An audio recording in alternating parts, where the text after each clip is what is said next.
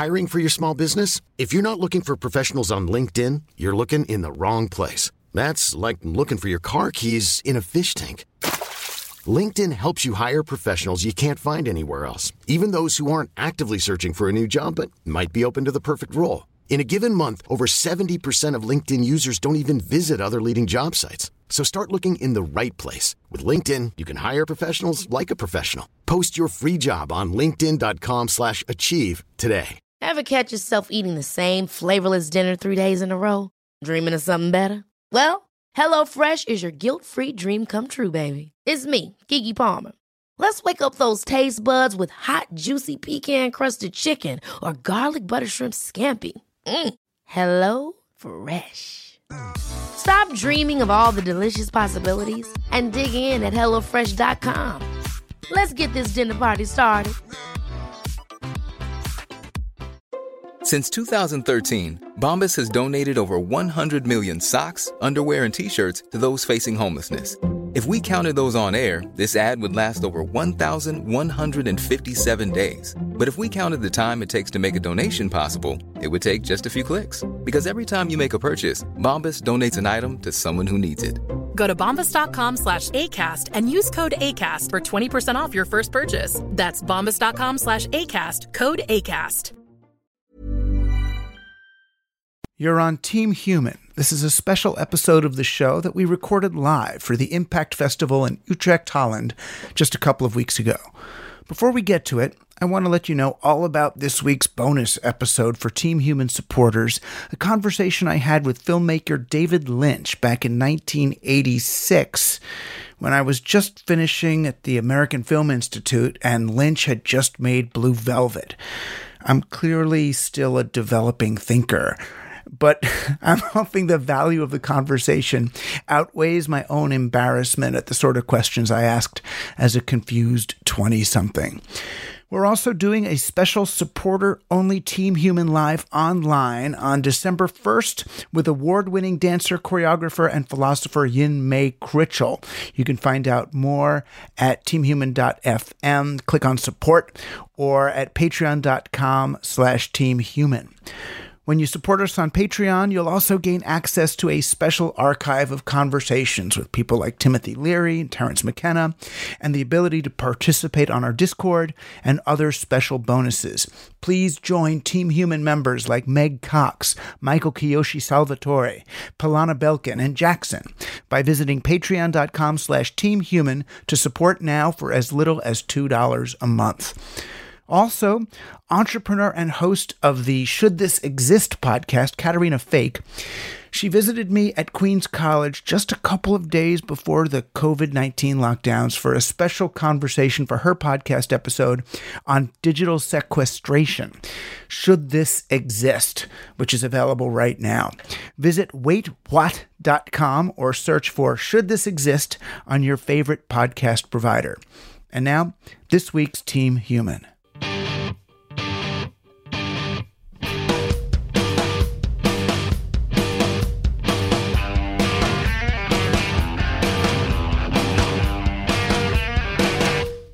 On Team Human, conscious intervention in the machine, coming to you alive from the Impact Festival in Utrecht, Holland. This is where we challenge the operating systems driving our society, reveal the embedded codes, and share strategies for sustainable living, economic justice, and preservation of the quirky nooks and crannies that make people so much more than mere programs. This is where the conscious beats the automatic, an intervention by people on behalf of people. I'm Douglas Rushkoff, and I'm on Team Human. Playing for Team Human today, investigative journalist for The Nation and Foreign Affairs, the author of Pandemic, as well as the just released The Next Great Migration The Beauty and Terror of Life on the Move, Sonia Shah. It's time to intervene on behalf of people. I'm Douglas Rushkoff, and we're all on Team Human. Before we bring out Sonia Shah, I thought I'd share a little bit about the Team Human project and where we're at. Team Human began as the assertion of human autonomy in a digital age. We're living in a world where billions of dollars are being spent to design software and platforms that control our behavior by technologists whose stated goal is to replace us altogether with AI. Google's original motto, Don't be evil, may as well be Don't be human.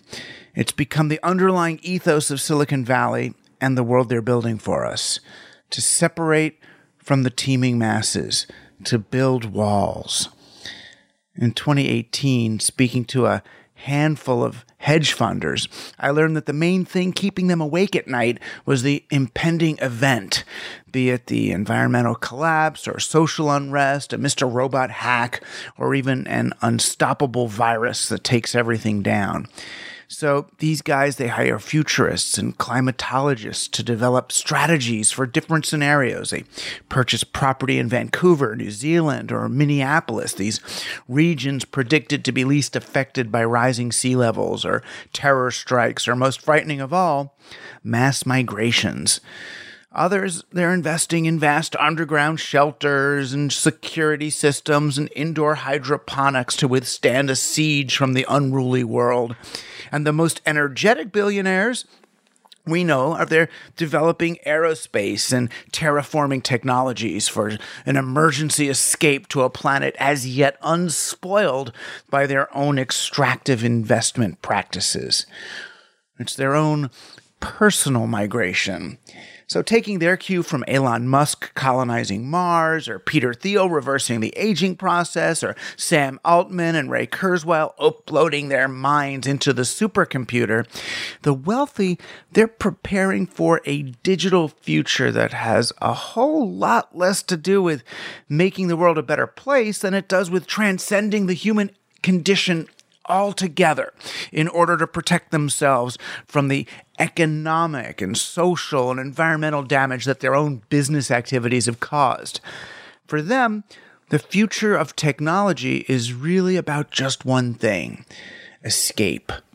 Even the new headquarters of the biggest Silicon Valley firms, they're built more like fortresses than corporate parks. They're micro feudal empires. They're turned inward on their own private forests and gardens and protected from the teeming masses outside. And those teeming masses, doesn't matter if you're on the, the BLM side or the MAGA side, uh, those masses are us. These solar powered hilltop resorts and chains of defensible floating islands or robotically tilled eco farms, they're less last resorts than escape fantasies for billionaires who aren't quite rich enough to build space programs like Jeff Bezos and Elon Musk do. These prepper billionaires aren't aspiring to live in a world depicted in The Walking Dead because they're horrible people. They're simply succumbing to the dominant ethos of the digital age, which is to design one's personal reality so meticulously that existential threats are simply removed from the equation. And where did this ethos originate? How did the hopeful countercultural drive towards cyber utopia end up as a survivalist nightmare? And what can we do to wake ourselves up and to steer our highly digital society away from self destruction? That's what Team Human is about. And this episode in particular. When did the other, however we mean that, become less intriguingly sexy than it is a threat. If you go back to Torah, which is the first, and to the Jews anyway, the most holy five books of the Bible, you'll see it has a lot to do with our transition from a nomadic people, a migratory people, to a more sedentary one. That's really the story of Exodus, how a bunch of nomadic shepherds migrated from the Sinai down to Egypt during a famine. These were immigrants, then slaves, and 400 years later, they were seen as a threat by the Pharaoh. He was so scared they would multiply or revolt that he started killing the male sons. So they escaped. We know the story. They went back to the desert for 40 more years. They were supposed to go to the promised land, but God, the God of the Bible anyway, he made them wander around in the desert for a whole generation.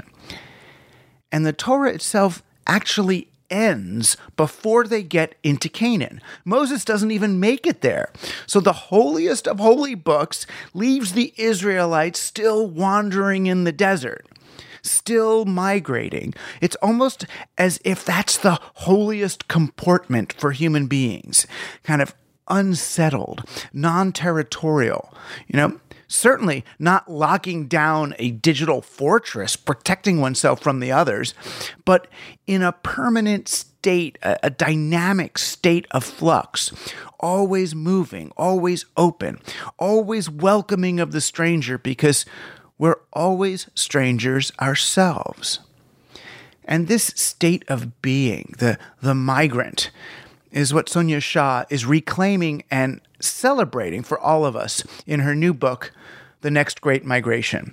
It's my pleasure to welcome one of Team Human's true all star players, Sonia Shah. Hi, everyone. Hey, thanks so much for coming on. I'm wondering first, you know, your last book, and you wrote it a, a few years ago, Pandemic which I, I read the first half of it after this. And I'm wondering, are you experiencing a little bit of I told you so? I mean, it's very frustrating. I wish there was even a little bit of that feeling of, uh, this is exactly what I said, and you guys should have listened to me. But it's really not like that. It's just, it just feels so incredibly frustrating that, it, and it wasn't just me. The reason I could spend four years writing a book about how microbes use social and political and environmental forces to turn into pandemics is because people knew how it works. There's all these experts and scientists and, and case studies and anecdotes and research showing how that process unfolds. And so, you know, that's why a science journalist can write a whole book about it and among other people. so this was all things that we knew was coming. And in fact, really, we've been living through pandemics all along. It's just we generally are able to ghettoize them in marginalized populations so that those of us in the kind of industrialized uh, in the wealthy classes don't really have to think about them. But, you know, throughout we've had HIV going on, HIV pandemics, we've had a cholera pandemic going on. We still haven't tamed all the old pandemics of the past malaria, tuberculosis, cholera, all those things are still going on, despite the availability of cures and, and like we know exactly how to prevent these things. They, you know, still hundreds of thousands of people, you know, are getting sick and dying of, of all those other diseases. You know, the fact that it happened here is like we've been just like pulling that, you know, the slot machine handle down again and again and again. These are probabilistic events. And so eventually this was going to happen but it, it's still always shocking right? Like even if you know something's going to happen when it actually does you're like oh my god i can't believe i can't believe i fell through that open door you know? So so there's a little bit of that yeah. Yeah i mean i feel like that with the, the whole digital thing is for me you know since the early 90s i've been saying don't let capitalism take this over or it's going to be bad. And oh well capitalism didn't want to listen to that. No. so the pandemic flows so naturally into the Great Migration, because one of the fears of migration, certainly right now with the China virus, um, is that oh, the Chinese are going to migrate here with their with their dirty viruses and give it to us. Again, that goes all the way back to, back to biblical times. Oh, look, there's the lepers. They're going to bring this. They're going to bring that. This fear of of disease from the other. Um, I guess I'm wondering what because you you started writing this obviously before the pandemic. What was your your initial urge really to write the next great migration. I know you're a first generation American, and in some ways you're not at home here or back in India. Was that sort of part of that that what motivated it? That was part of what interested me, but the way I got into this was actually following up on my pandemic research when I had finished that book in 2015 or I came out in 2016. I finished it in 2015 and this was right around the time of the quote unquote migrant crisis in the Mediterranean when all these people are coming over from Syria and Afghanistan and they're drowning in the Mediterranean and it's all over headlines and the borders are all closing in Europe and all this was happening. And I thought populations are on the move. These are people who are moving from places where vaccine programs have probably broken down. They're, you know, failed states in a lot of ways. People are under a lot of stress. They're moving into places that have a totally different disease environment in terms of immunity and the things, you know, the kinds of uh, pathogens that are around commonly. And so to me, it's this seemed like a good a setup for more outbreaks. That this could be you know, this could kind of aggravate a public health situation. And so I went to Greece to report on the migrant crisis from that angle thinking okay you know what are the public health risks going on with this this mass movement of people and you know what i learned was that every assumption behind that idea was wrong essentially you know like this idea that these migrants uh, because they're moving that they would be introducing new diseases into a place is exactly wrong. In fact, migrants are usually healthier than the host populations they enter, which you know, if you think about it for two seconds, makes sense because it requires good health and resources and resilience and, and all of those portable kinds of capital to be able to successfully migrate. But, you know, the reason migrants become unhealthy to the extent they do is because they're treated so badly once they get to the places they're going to. So so really this whole idea of a migrant crisis was all wrong. It was a crisis of welcome, a crisis of reception, not a crisis of migration per se. And when I started realizing that, I wanted to kind of go back in my own mind of you know, I'm the product of of long distance migrants myself. I'm not a xenophobe, and yet I kind of reflexively had this negative take on migration, just like everyone else did, right? Like people are moving around. It's a migrant crisis. You know, we don't even think about, okay, is it good for the people who are moving to move? Is there absorptive capacity in the countries, in the societies they're going to? Is it better for the societies they leave behind? Maybe it contributes to resilience there if they move. These are all things you would want to consider if you were actually trying to decide, okay, is this migratory flow kind of, you know, net benefit or net negative?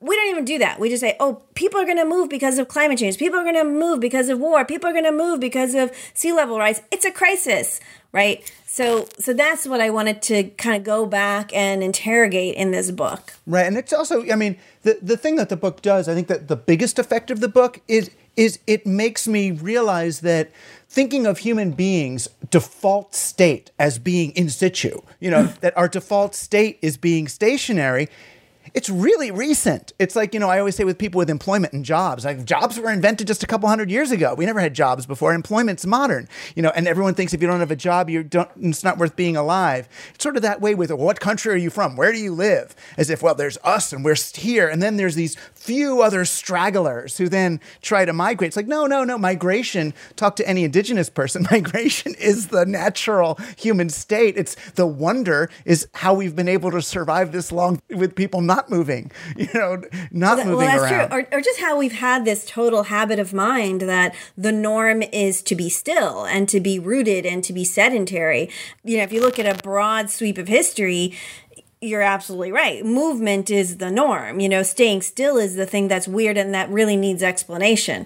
You know, but the whole way we talk about migration is that it's exceptional. It demands explanation. So if it's a migrant, we have to know why are they migrating? Is it are they an economic migrant? Are they a are they a refugee? Are they asylum seeker? Are they uh, looking for a job? Is it a family? Is it chain migration? You know, all these ways in which we are expressing the fact that migration is the weird thing that we need to explain somehow because that's the thing that's sort of anomalous and rare. When in fact, every step of the way, as we've learned more and more about our own migratory past, the role of migration in nature, uh, what becomes clear is that migration is central to our experience and not just us like a lot of other species it's how we have survived and adapted on a planet that has been continuously changing right but you make the point you know early on that while animals tend to migrate because of nature that human beings at least in modern times human beings tend to migrate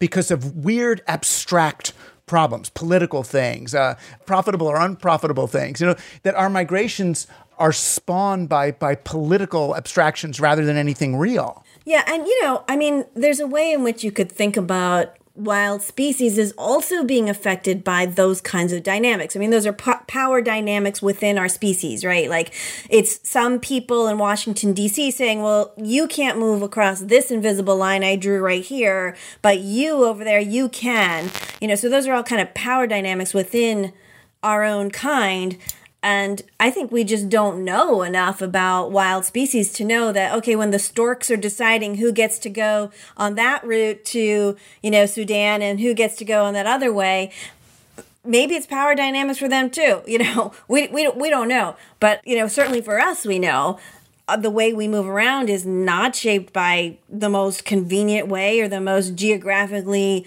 uh, reasonable way to get from A to B. It's all shaped by our politics about our you know our power relations with each other. But that's gotten reinforced by the kind of naturalism that we were taught in school. Is like there's new world monkeys and old world monkeys. There's the Chinese panda. There's the you know the the American fox, and therefore there's also those African people come from there, and the Eskimos come from up there as if there's this natural correct place for things. And if they move around, you get an invasive species and it kills all your plants. So stay where you're supposed to be. I mean, it's it's really incredible that we've decided that nation states which is such a modern thing, right? The whole idea of a nation state is such a modern idea. And then we're ascribing this to wildlife and to like plants and you know and and and creatures that have been moving around and you know what we're recovering what scientists are recovering now is how much even those species that we think have oh, been there for you know millennia well they've all moved around too. You know there's this idea of the camel for example that the camel you know we think of the camel as so kind of rooted to its place that it kind of stands in for that place. The camel middle east yeah that same thing on the little maps you draw for a kid. It's like you can draw a camel and that means middle east. Or you can draw you know, a peacock and that means South Asia or a bear and that is North America. Like it's exactly the same thing, the place and the animal. But in fact, you know, camels are, you know, originally from North America. That's where they originated. They're more common in Australia. They're actually wild in South America. You know, there's this complicated backstory and all the rootedness that we see, it's a snapshot in time, you know, so it's, it's just right now some of that might be true or in the last you know decades of our whatever our kind of perspective is of right now is. But in the broader scheme of things or it really just depends on what time scale are you looking at where are we from? You know, where am I from? Am I American because I live, my body's on the North American continent, or South Asian because two generations ago, that's where my people were from, or somewhere in Africa where we all were originally and probably went to a million places in between.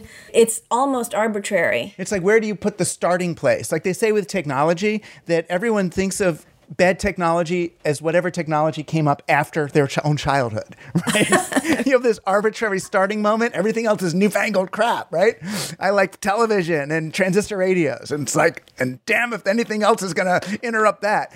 But that sense of origin which again we know was mytho- mythological. There's no such thing as an Italian. Maybe they were Venetians who came from that city. I mean, cities were more like beehives or, you know, termite nests or something. They were sort of natural amalgamations of people in localities working together. Then some emperor or king comes and says, okay, here's the lines, everything in this. You're not Venetians, you're not Milan- Milanese, you're all Italians, you know in a nation state. And then people who are born that year think, that's what I am. This is where I'm from. But there was no thing that you were from before, right?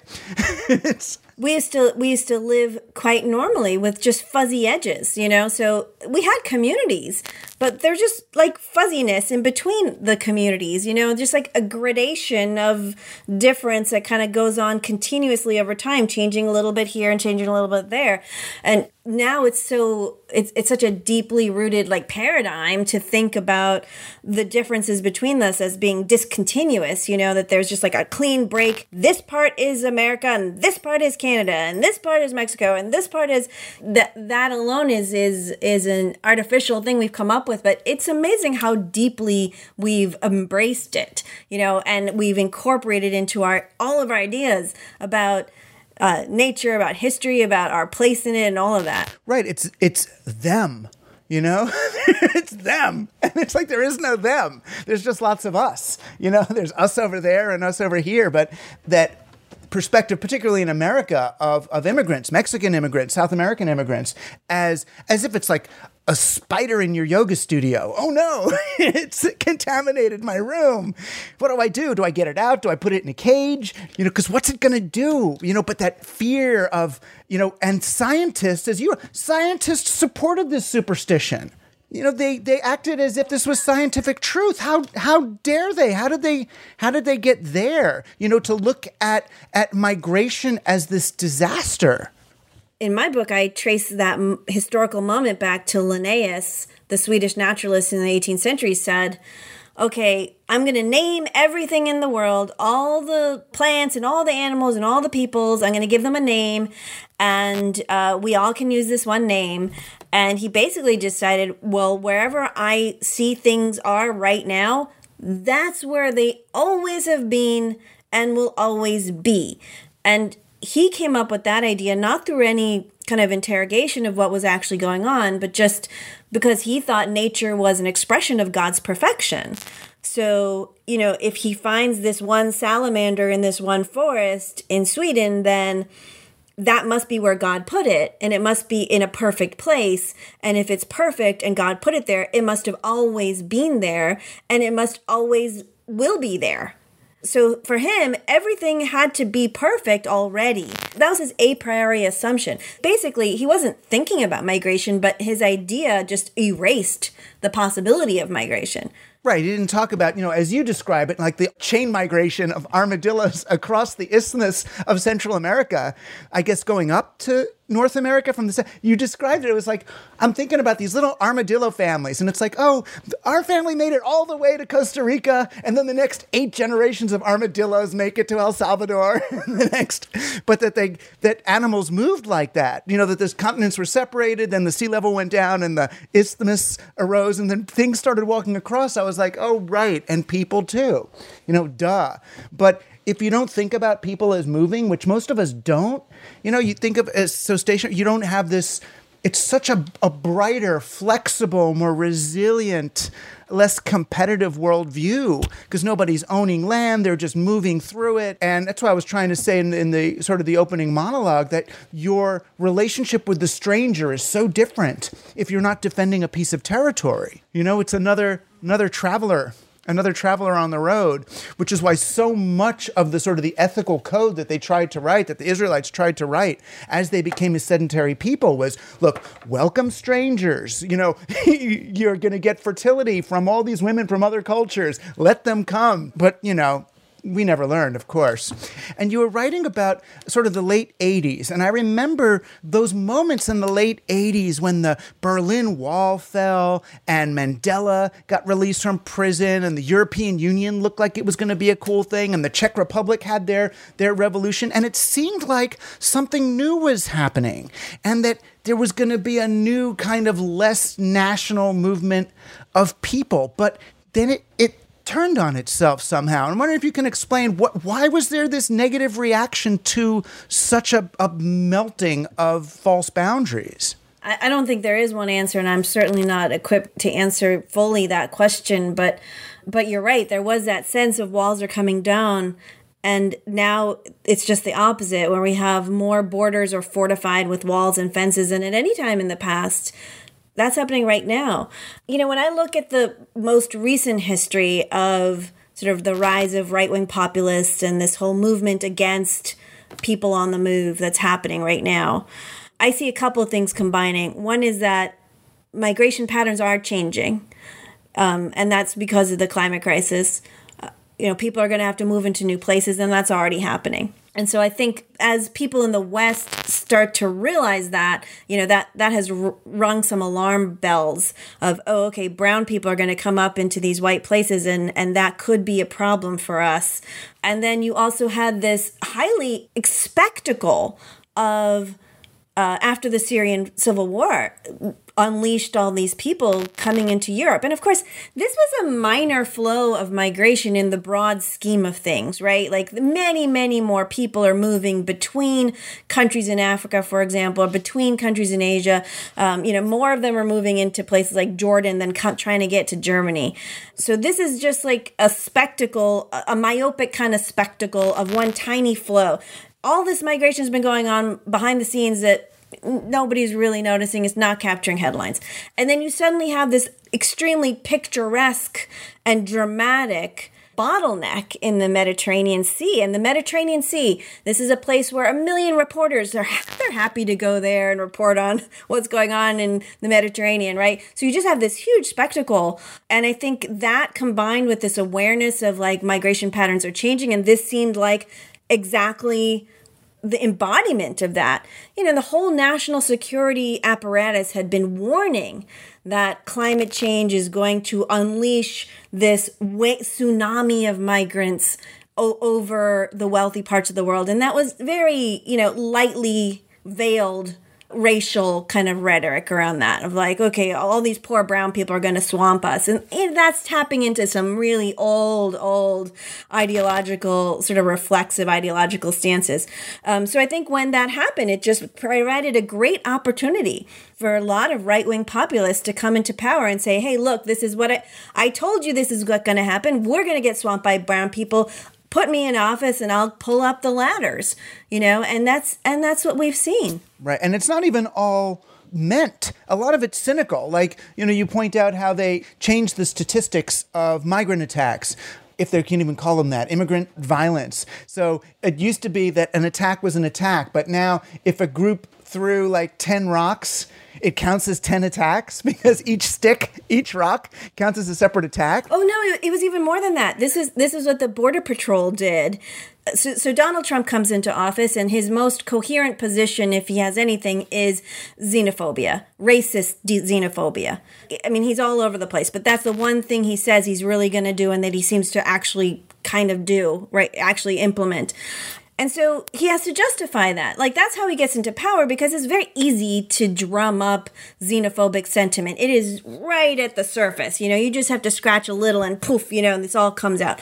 So he gets into power doing that. And then, of course, he has to justify it somehow. So he has the border patrol or you know through his minions the border patrol starts to pre- produce these reports saying oh these border crossers coming over from mexico they're very violent and border patrol agents are dying and they're getting attacked and attacks have gone up at this like you know very this steep you know these graphs with this steep incline.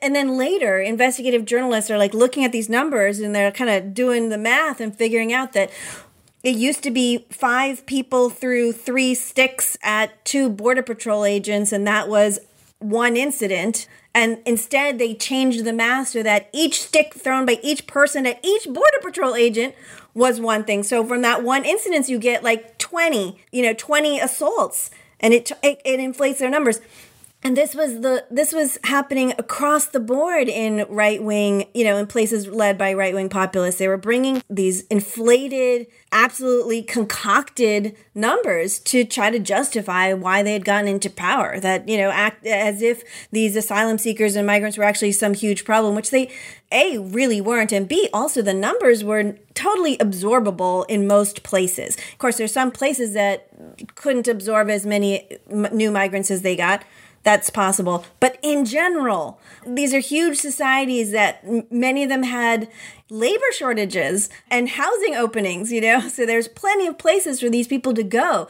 If we just had actually absorbed them and welcomed them, it probably would have happened and nobody really would have noticed. If you, because this is the other thing of Douglas is is integration and assimilation works. That's why we've been able to migrate all this time right? Is because it works. You can live in the plains of South Asia and walk up to the Tibetan plateau where there's not enough oxygen, and you can learn to live there. You can take someone from the Brazilian rainforest and put them in Northern Europe, and they can learn to live there because we're fungible. That's the whole point. Right, and our bodies are. I mean, there's what you mean too, that biologically we are. I go to Denver, you know, and after a week I'm making more red blood cells. My body figured out how to adapt to that because it was, I mean, meant to is a little biblical, but you know what I mean? It, it's resilient and flexible. And no, it's not like, oh, you're one of these, so you're supposed to live, you're supposed to live over there. It's like, send me to Tahiti. I'll figure, I'll figure it out, you know, pretty fast. The resistance to migrants, the resistance to immigration. You later in the book, you kind of you broke it down into sort of three main reasons why we resist. Uh, that we blame them for violence, we fear insurrection, and we blame them for diseases. And I was looking back, and I looked all the way back, you know, to because I'm into Torah this week with Torah, you know, with the Egyptians, violence. Well, the first thing they did was they blamed Joseph for raping Pharaoh's wife. Oh, they're violent. Look at them. They stick him in jail. Insurrection. Pharaoh said it directly. They will turn on me. They're going to multiply. There's going to be too many. They're not going to agree with me, and they're going to have a revolution. And disease is the lepers and the and the insects and the the fear of disease. And it's come right through right through to today. Violence? Oh, M13, whatever they are, MS13, they're going to, you know, rape your wives. I'm going to save your suburbs from these, you know, Mexicans that are going to, that are to come in, you know, um, insurrection. Yeah, they're going to steal the vote. They're going to go and vote Democratic. All the illegals are going to line up. We need to go there with guns and stop them from doing that. And then disease, of course, oh, the China virus and everyone's going to come in from South America with, with COVID, you know, where they actually have secretly high rates, unlike us. So it's from as as far back as you can go into the current day. It's these same three features. And what you've done, which is which is so important, is you've dispelled each one of these. You've dispelled them culturally, historically, and then even biologically and genetically. It's just not even scientifically true. You know, but we keep coming back to them, you know, and I keep wondering do we keep coming back to them? Is there some thing that we have to look at? Is there some part of human nature, or is it just the way we're being programmed by, you know, the, the rulers and dictators? I mean, I, I think it's both because on one hand, you're right. It's it's very easy to aggravate xenophobia, you know, and like you said, you know, we have these old ways of thinking about outsiders that are negative, and it'll come back in an instant once somebody starts talking that way. It's like reflexive, but at the same time, there is so much migration going on all around us all the time, which is beneath the surface and which works, which we accept completely. It is the blood in our veins that we don't even notice. So all the millions of people who are moving around the world today and who are n- not in the headlines, who are not the unfortunate few who get scrutinized, but are actually allowed to just move and melt into other societies that they move into, you know, that's happening everywhere. That's happening all everywhere. I mean, except for a few closed societies. That's happening all over the world and that's been happening for centuries. So we have a huge capacity to accept new people because we don't even notice. You know, we don't even notice some of them. They just come in and they just become part of a new society. I mean, look at Donald Trump himself is the son of an immigrant.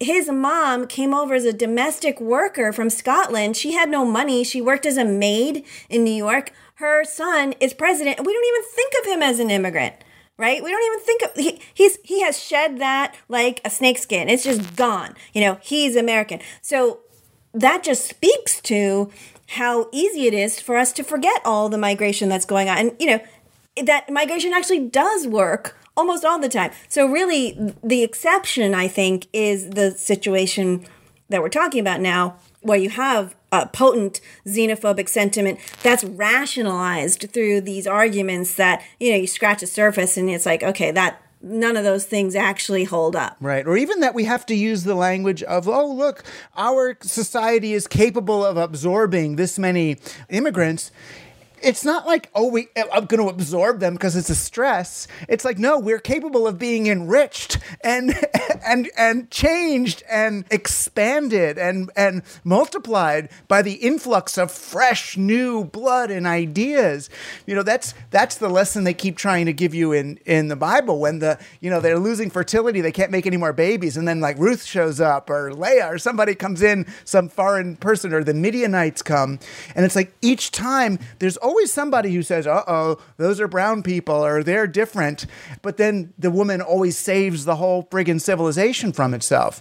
You know, so it's, it's, always migration that seems to save the day. And I know we're nearing the end of our time. I'm really interested in the future of migration and how global warming will both instigate more migration, but perhaps be alleviated by migration. You know, that people are looking at, okay, there's going to be climate change, that's going to lead to mass migration, and then that's going to create civilizational collapse. but I'm thinking it might be the opposite. Like climate change is coming, it's going to catalyze more migration, and the migration might actually help us kind of rebalance civilization in a certain way you know we, we don't we don't do a lot of things over and over and over again that are bad for us on a population level. Those kinds of behaviors tend to die out. And yet we migrated again and again and again and again and not just us but all these other wild species too. And the reason for that in sort of a broad sense is because the benefits have outweighed the costs this is not to say that there aren't costs. There are costs up front, especially in the beginning, but the long-term benefits are so huge. You have the, you know, the resilience that's introduced, the diver- the introdu- introduction of diversity and innovation, all of those things. And genetic diversity, cultural diversity, intellectual diversity, all of those things. It's this process of moving into new place, adapting to it, developing novel ways of living and then bringing that diversity into other places. So you it's this constant you know it's this fabric. It's a it's a dynamic that continues and that's that's what gives us the resilience. So as we enter this climate crisis people are going to have to move because we are scrambling the habitability of the planet. There's a lot of places where people aren't going to be able to live adequately anymore. So we can either we can look at that as a crisis that we can you know try to stop. We can build walls and and close the borders and trap people in those places. Or we can say, well, okay, clim- the climate change is a crisis for sure, but the migration that it triggers could be part of the solution, not the crisis. What if we embraced that? You know and if we did it was it wouldn't be to say oh it's all good it's all great and and there's going to be no problems. It's to say this is something that has long-term benefits for us.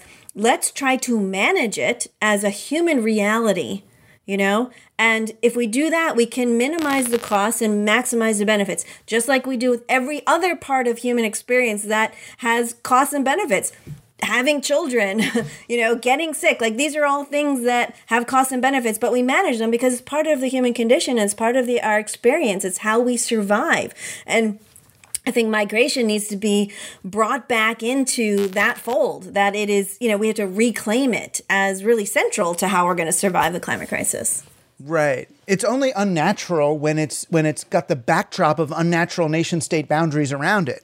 When we look back to the butterflies at the beginning of your book that are slowly migrating up the hill, you know, to a better spot for themselves, you know, and proving that animals migrate because of climate, but migrate successfully. Um, it's like, oh, this is just the way this is just how things happen. This field dried up, so we walked over there. And then the salmon were over here, so we go there every April. Then we go down here because the guavas are coming off the trees. It's like, this is not rocket science. It's just a basic movement of, of Ja people, as, as it were the thing I wanted to close on, which was so um, Team Humanesque for me, was the the research that you I mean, I would say uncovered. I'm sure it's there for anyone to see, but you know, none of us read anymore. The DNA mitochondria stuff was all new to me. The idea that that that when they analyzed the DNA and mitochondria, it, it turns out that people separated into all these different kinds of people much much more recently than we thought. I mean, I would think, oh, right, they these ones came out of Africa like a million years ago or something, but it's not. It not at all. You know, so that people that we thought of as other are actually just us. Yeah, so you don't even have to go back that many generations of people who are exist who are alive today. We only have to go back like not that many generations to the point where we all have a common ancestor. You know, it's it's it's not that long ago that maybe a thousand generations ago we all had a common ancestor. So you know, in this in this really kind of profound way, we are just we are one big family. Of course we are, right? Like that's what a species is. That's that's who we are. The other amazing thing about it is that you know when we walked out of Africa, there's this idea that we walked out of Africa and you know the planet was unpopulated, and so we just populated all the continents, and then we just stayed still for millennia until you know we we got like steamships and stuff like that and started moving around fast again. well, actually we know from paleogenetics now that in fact when we walked out of africa there was people everywhere already all these other human species that are now extinct. And we assimilated with them. That's why we have their genes in our DNA.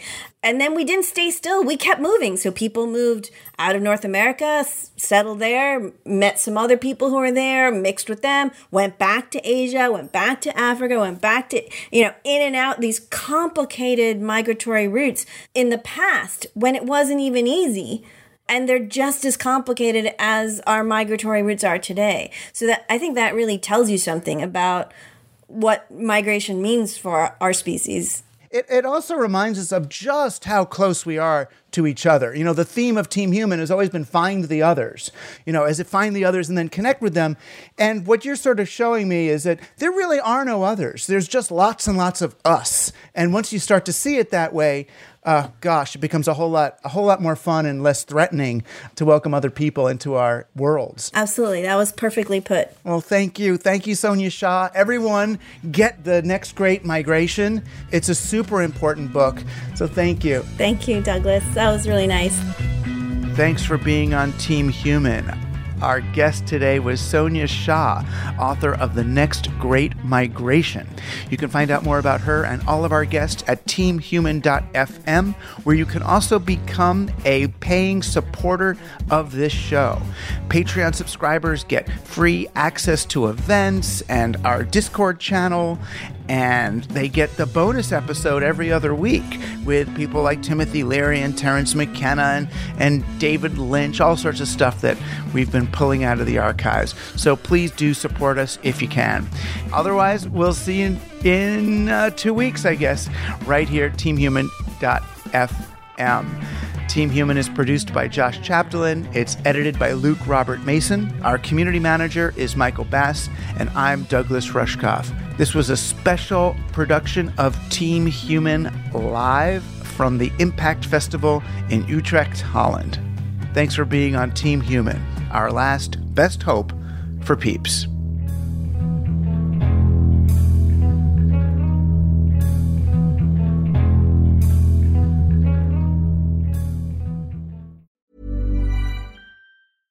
Ever catch yourself eating the same flavorless dinner three days in a row? Dreaming of something better? Well, HelloFresh is your guilt free dream come true, baby. It's me, Keke Palmer. Let's wake up those taste buds with hot, juicy pecan crusted chicken or garlic butter shrimp scampi. Mm. Hello Fresh. Stop dreaming of all the delicious possibilities and dig in at HelloFresh.com. Let's get this dinner party started. Hi, I'm Daniel, founder of Pretty Litter. Did you know cats tend to hide symptoms of sickness and pain? I learned this the hard way after losing my cat, Gingy. So I created Pretty Litter, a health monitoring litter that helps detect early signs of illness by changing colors, saving you money and potentially your cat's life. Pretty Litter is veterinarian developed, and it's the easiest way to keep tabs on your fur baby's health right at home. Go to prettylitter.com and use code ACAST for 20% off your first order and a free cat toy. Terms and conditions apply. See site for details. Want truly hydrated skin? Meet Osea's Body Care Breakthrough Hyaluronic Body Serum. It's clinically proven to increase hydration by 161%. It's lightweight, fast absorbing, and delivers 24 hours of hydration for silky smooth skin without any sticky afterfeel. Treat your skin to clean vegan skincare from Osea. Get 10% off your first order with code SUMMER at OseaMalibu.com. That's O S E A Malibu.com code SUMMER.